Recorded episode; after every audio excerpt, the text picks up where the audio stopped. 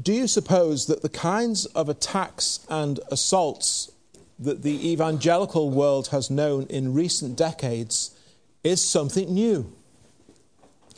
Do you think that those things that have weakened the church have never been known before? In Ezra chapter 4, God's people are confronted with the very same attacks and discouragements that Satan is still using today against the church of Christ. It shouldn't be a surprise that this is the case.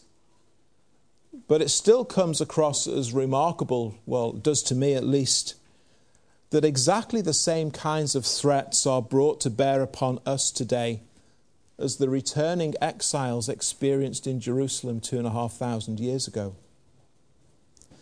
They're not the only threats and dangers which they faced nor the ones that we will face. But they are difficulties that we share in common with them.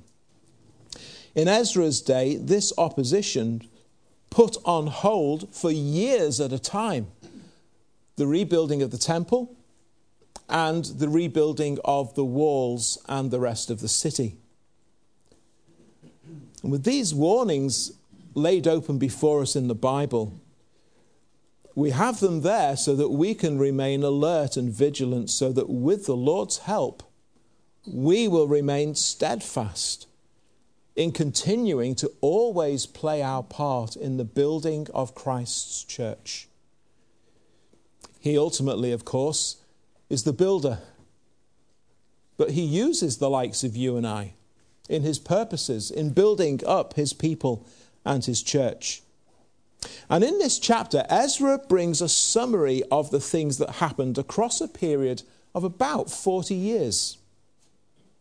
Verses 1 to 5 of chapter 4 refer to that immediate period that we've been considering when the first of the exiles returned to the city of Jerusalem. And there they're involved in rebuilding the temple. And at this point, they've got the foundations laid. Then at verse 6, Ezra jumps, jumps forward to a time when Ahasuerus was the king.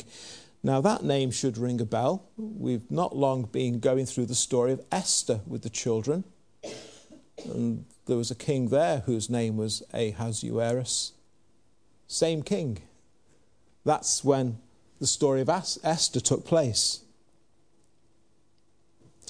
And then some time goes by, and then there's another name, Xerxes. Uh, uh, sorry, Xerxes was a, a, name that was also used for Ahasuerus. So sometimes you'll come across those two different names, Xerxes or Ahasuerus, same person. And then Artaxerxes, verse 7, Ezra describes further actions that are taken against the people. Now, on both occasions, uh, things were written. We're not told what was written in verse 6 regarding Ahasuerus. But when it comes to the letter written to Artaxerxes, sometime later in verse 7, Ezra records the detail of what was said and how that actually worked out. And he describes all of these things. He's, he's referring from verse 7 to a time when the temple rebuild has been done, but now they're working on the walls of the city and seeking to establish the city itself. And that's mentioned in verse 12. So he's actually covering a period of time in this chapter. His concern here is not just to give a kind of a chronological year by year account of what happened, but he's covering a theme in this chapter and he's bringing us a summary of the main struggles that the people had that caused them so much discouragement and on a number of occasions actually caused them to stop building altogether and just give up and go home. And it's helpful for us to have all of these things recorded in this single section so that we can scan across the page and see all the different ploys that were brought to bear against God's people all in one place. And it's helpful because we will experience, we do experience, we have experienced, we are experiencing the same forms of opposition and difficulty that are taking place here. So let's have a look at them. The first difficulty that the people are faced with is people who come alongside them and want to enter into false fellowship. False fellowship. In the opening verses, the people who already live in Judah come to the Jews asking if they can join with them and work with them. Ezra's writing after the event, so he's able to identify them from the outset as adversaries, enemies. But he describes how they came along pretending to be in fellowship with them. We seek your God, as you do. These enemies want to try and assimilate themselves into the group of the exiles. Once in, they can start to have their own influence and seek their own agenda amongst the people. Now, these people described as the adversaries, the people who already lived in the area of Judah when the exiles went back, these people are from various backgrounds, from various cultures. They've been resettled in this land by the king of Assyria. The Assyrians previously had come into this area especially in the northern part of Israel, and dominated it and overthrown it. But the king of Assyria has resettled people back into this part of the world.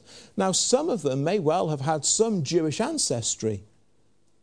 Some of them who lived in this area are the predecessors of the Samaritans, who we read about in the New Testament, who did have some Jewish background.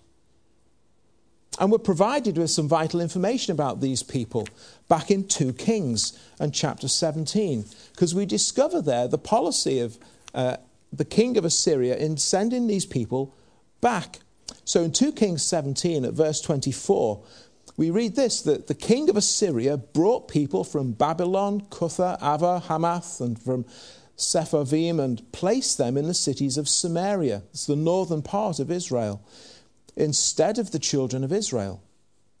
And they took possession of Samaria and dwelt in its cities. And it was so at the beginning of their dwelling there that they did not fear the Lord. Therefore, the Lord sent lions among them, which killed some of them.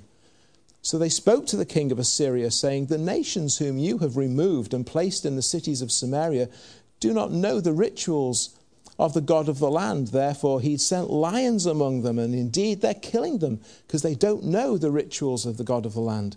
Then the king of Assyria commanded, saying, Send there one of the priests whom you brought from there. Let him go and dwell there, and let him teach them the rituals of the God of the land.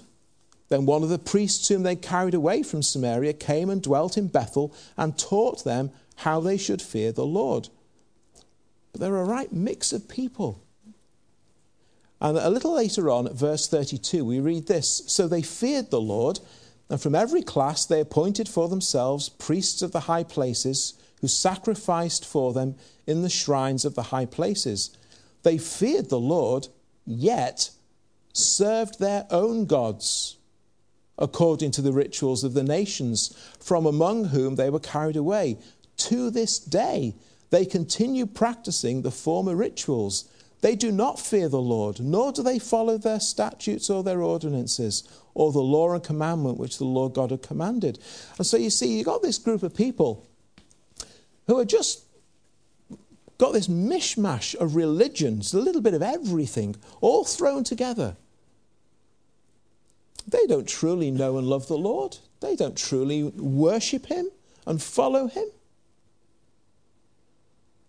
Their claim of verse 2 is false. They're not seeking the Lord God of Israel. They have no desire to know him and love him and follow him and serve him. Actually, what you have here is an early kind of ecumenism. We all worship the same God. So why should there be any distinction between us? They're saying. But these people do not worship the one true God. and they don't worship Him alone. They name Him, but their knowledge of Him is false, their worship of Him is riddled with paganism, and on that basis, their offer to join with them must be rejected. And we see that this primarily challenges the leaders of the people, verse 2. And they must take responsibility for all the rest. These adversaries are seeking false fellowship. And it's just as much of an issue for us today. Today, you'll hear people say, We all love the same Jesus, so why can't we just get on and work together? It sounds quite reasonable, doesn't it, in many ways? But there's a problem. And it's a big problem. Very often, the gospel they proclaim and the Jesus they describe and the faith that they follow too often is not the gospel and is not the Jesus and is not the faith of the Bible. They use some of the same language, but it's not the same. Therefore, there can only ever be one answer. We cannot stand alongside you, and we cannot permit you to stand alongside us. Because it's not the same. Frequently, you might hear this being described as being narrow minded. You're too exclusivist. But they're not seeking to build as we seek to build. And I can assure you, if we attempted to build with them, all manner of difficulties would soon emerge. And as in Zerubbabel's day, the onus lies upon the spiritual leaders, which for us is church elders. They must make these kinds of choices and decisions. There is never a week goes by when I don't get either an envelope through my front door or an email from someone I've never heard of in my inbox with all kinds of invitations for us to join with all kinds of different groups and events, some of them local, some of them somewhere else in the country, some of them on the other side of the world. But you remain blissfully unaware of the vast majority of them because there will be far too much potential for harm and confusion amongst all of you if I accepted those invitations. Because they're not the same as us. They use some of the same words, some of the same vocabulary, but they're not the same. This is one reason why church membership is so important. Because you cannot just accept at face value anyone's claim to be one of us when they come amongst us and just allow them to join in and play a part in church life on week two. You can't. If they would join with us, their testimony and their life has to come under some degree of scrutiny. Are they really one of us? Or are they not? As much as we are able to tell. Are they going to be a good influence? Are they going to help us build up? Or actually, in six months' time, are we going to find ourselves in the biggest hole that we regret we got ourselves in and wondering how we're going to get out of it? Because we cannot permit ourselves to go down the path of false fellowship, and we have to take every due diligence that we can, and it's tricky sometimes. Now, we don't have to agree precisely on every single point of doctrine, but there has to be a minimum degree of common ground amongst us, doesn't there? Which at least is that we believe the same gospel. We're trusting in the same Jesus. We're following the same faith. We have the same view and understanding of the scriptures. So many churches have come to ruin because people have been allowed to join in without the eldership paying due diligence from the outset to what's happening right under their noses. Do you remember what we read in our studies in 2 Timothy chapter 3 earlier this year? Know this in the last days, that's the whole gospel age, perilous times will come. Men will be lovers of themselves, lovers of money, boasters, proud, blasphemers, disobedient to parents, unthankful, unholy, unloving, unforgiving, slanderers, without self control, brutal, despisers of good, traitors, headstrong, haughty, lovers of pleasure. You sometimes wish Paul would get to the point and say what he means, wouldn't you? Lovers of pleasure rather than lovers of God, having a form of godliness. Ah having a form of godliness, but denying its power. From such people, turn away. Of this sort are those who creep into households and make captives of the gullible. Hebrews chapter 2 Therefore, we must give the more earnest heed to the things we've heard lest we drift away.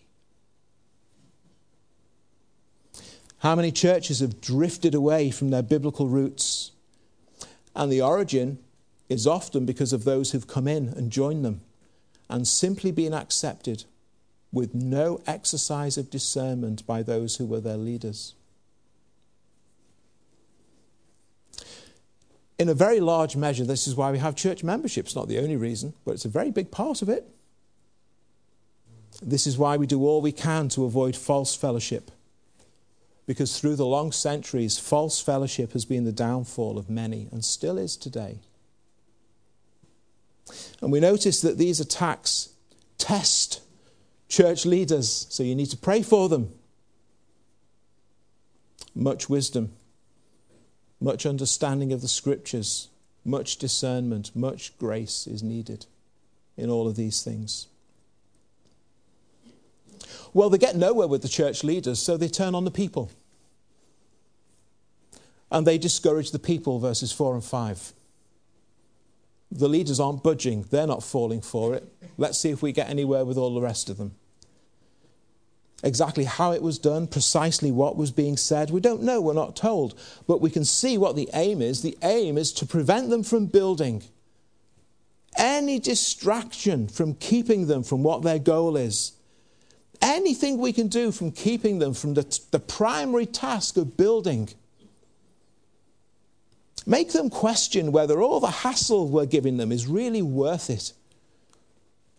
Make it costly to them to be a builder. Make it painful for them. Perhaps then they'll start to complain to their leaders. Can, can't we ease off a bit? Can't we back down a bit? Does it have to be like this?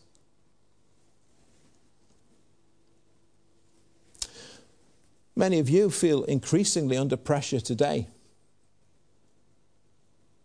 It's starting to get difficult to be a Christian, where once, actually, it was quite easy, isn't it? You can remember a time, many of you, when no one really questioned any of the things that Christians stood for. It's not like that now. Why must you believe that? Why so extreme? How can that be the view that comes from a God of love? Christian, Christianity is supposed to be about love. How can you hold views like this? How can you be so narrow minded? How can you be so intransigent? You're so intolerant of other people's beliefs and opinions. Some Christians have lost their jobs and find themselves in tribunals for taking a stand for the truth. And they are portrayed as being mean, nasty, bigoted, intolerant people. And it's meant to discourage the rest of you from being faithful. It's meant to discourage us, to stop us from building. To just feel it, it's just wearing us down. What's the point? It's, des- it's designed to stop you from playing your part in the building of the church of Christ. Eventually, these Jews will stop. Will you? Will you? And it doesn't stop there, because thirdly, we find them appealing to the authorities. We're told it happened in the reign of Ahasuerus, although the details are not recorded in verse 6. But then from verse 7, we, we get this really detailed account of what happened an actual copy of the letter that was sent, both from these people to the king and then from the king back to these people who were against the Jews. And we notice some things about the letter that's written.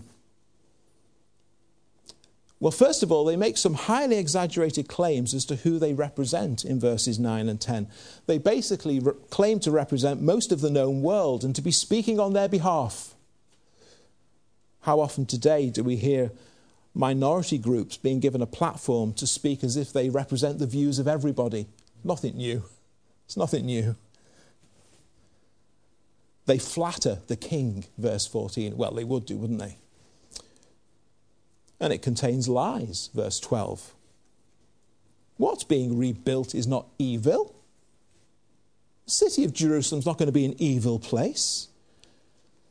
And the letter's full of half truth and twisted logic and unfounded assumptions.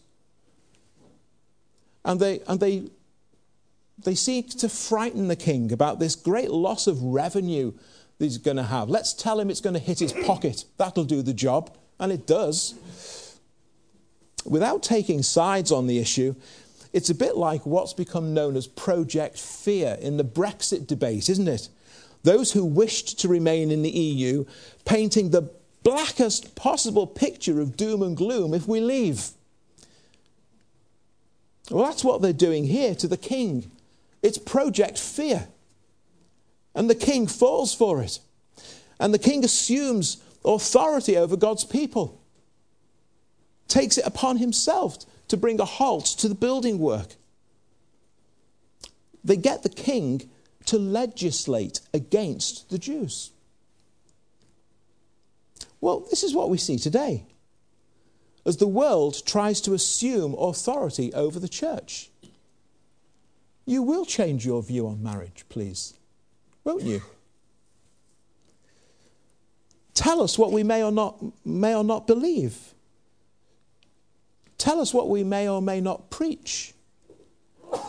Laws are passed which are a direct assault on biblical truth. The nation as a whole is turned against its historical roots by the government being lobbied to legislate against long held Christian values and to overturn centuries old standards of morality. It's nothing new. Here it is in Ezra chapter 4. We'll, we'll get the king to pass a law. Many in the world would love to stop us from building the kingdom of God because they see it as a direct threat. Believe what you want, but shut up and sit in the corner and keep quiet. And hopefully, within a few generations, they'll all have gone away. That's what many think.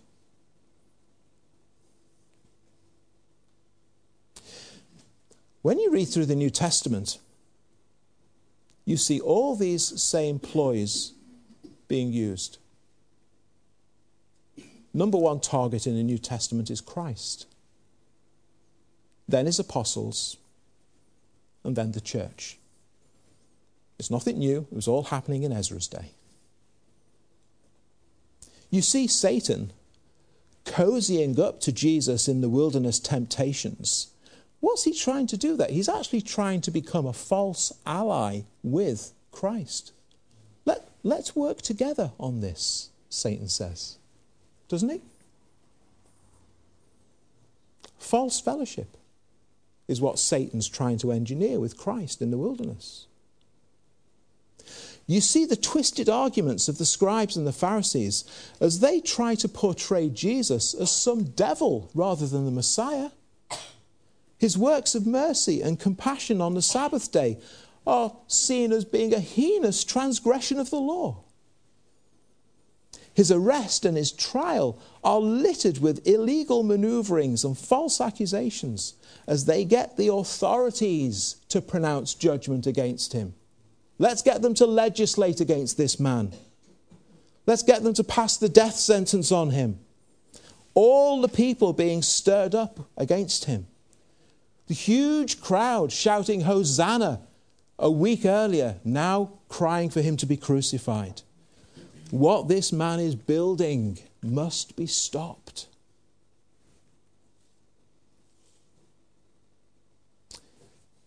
They think they've dealt with Christ, but then they turn on the apostles. Initially, Peter, especially, is in the firing line, but all of the apostles are turned on. And then they turn on all of the believers, seeking to discourage them. Stephen is martyred. Saul of Tarsus is charging around Judea, rounding up all of these followers of the way, and many Christians are scattered far and wide. They must be stopped from building the church. They're not. This is the way of the world. The converted Paul would be targeted relentlessly. Stoned, flogged, beaten, eventually arrested and charged, dragged before Felix, Festus, Agrippa, before being taken to Rome to plead his case before Caesar. But in just a few months, his life would end. Didn't stop them from building the church, though, did it? Later, some of the Caesars of Rome, notably Nero, would take aim at the church.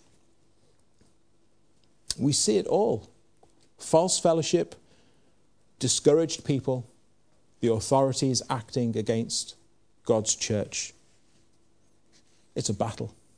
It really is. It's a battle. And I guess there are often times today when you, like me, sometimes wonder how on earth the church will survive. Just occasionally, the thought crosses your mind, perhaps. Will the church survive? Will I survive? We get to verse 24 of Ezra chapter 4. Well, in their case, for more than 10 years, the building work stopped. Will we be found guilty of stopping building the church of Christ? What can make you any different from these beleaguered believers in Ezra's day? Now, there's an important question. Because all the attacks are the same, all the opposition is the same. Sin and Satan work in exactly the same way against the Lord's people. What can make you any different from these beleaguered believers in Ezra's day who gave up and stopped? How can you not give in to the opposition? How can you make sure that you don't stop building? Who amongst us is up to this? One. Just one. And it's the one who promises to be with you every time you meet in His name. He's up to it. The one who stood fast and held firm, and who will hold you fast and enable you to stand firm. The one who is worth suffering for when you remember all that he suffered for you. The one who has promised that he will gather in all of his elect and he will build his church, and the gates of hell are powerless to stop him. The one who's promised such a glorious eternity that even the worst that the world can throw at you is as a light affliction when compared with the glory that's to come. The opposition has always been fierce against true godliness and holiness. And the world recoils from the light because it loves the dark. And yet, through the centuries, the gospel has continued to be proclaimed, and Christ has kept on building his church. That's the call for us under Christ our captain. It may yet get much harder. It may yet get much more difficult. How can you remain firm and stand? The night is dark, but I am not forsaken. For by my side, the Saviour, he will stay. I labour on in weakness and rejoicing, for in my need, his power is displayed. To this I hold. My shepherd will defend me. Through the deepest valley, he will lead. Oh, the night has been won, and I shall overcome. Yet, not I, but through Christ in me. With every breath, I long to follow Jesus, for he has said he will lead me home. And day by day, I know he will renew me until I stand with joy before the throne. To this I hold. My only hope is Jesus. All the glory evermore to him. When the race is complete, still my lips shall repeat, Yet not I, but through Christ in me.